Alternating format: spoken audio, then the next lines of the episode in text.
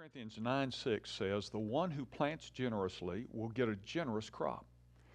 Your financial harvest is determined by what you spend, what you save, and what you sow into God's kingdom. The Bible teaches that consecutive sowing guarantees consecutive reaping. Your future begins with what you have in your hand right now. Nothing is too little to multiply.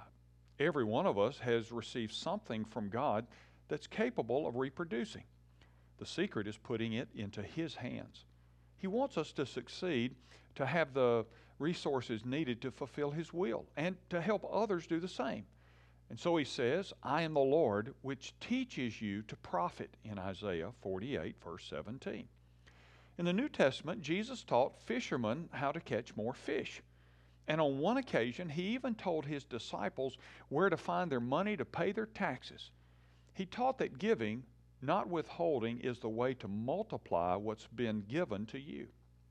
Sometimes your seed is your only way out of trouble, but you must be willing to sow it.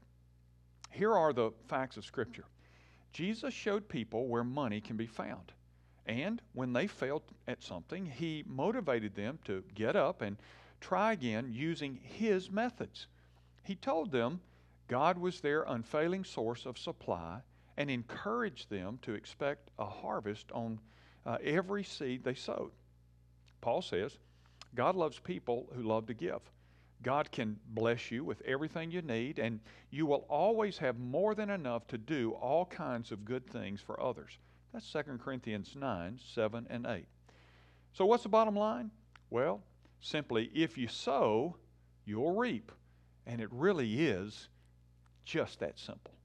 I'm Ray Jones. And that's another heart truth for your day.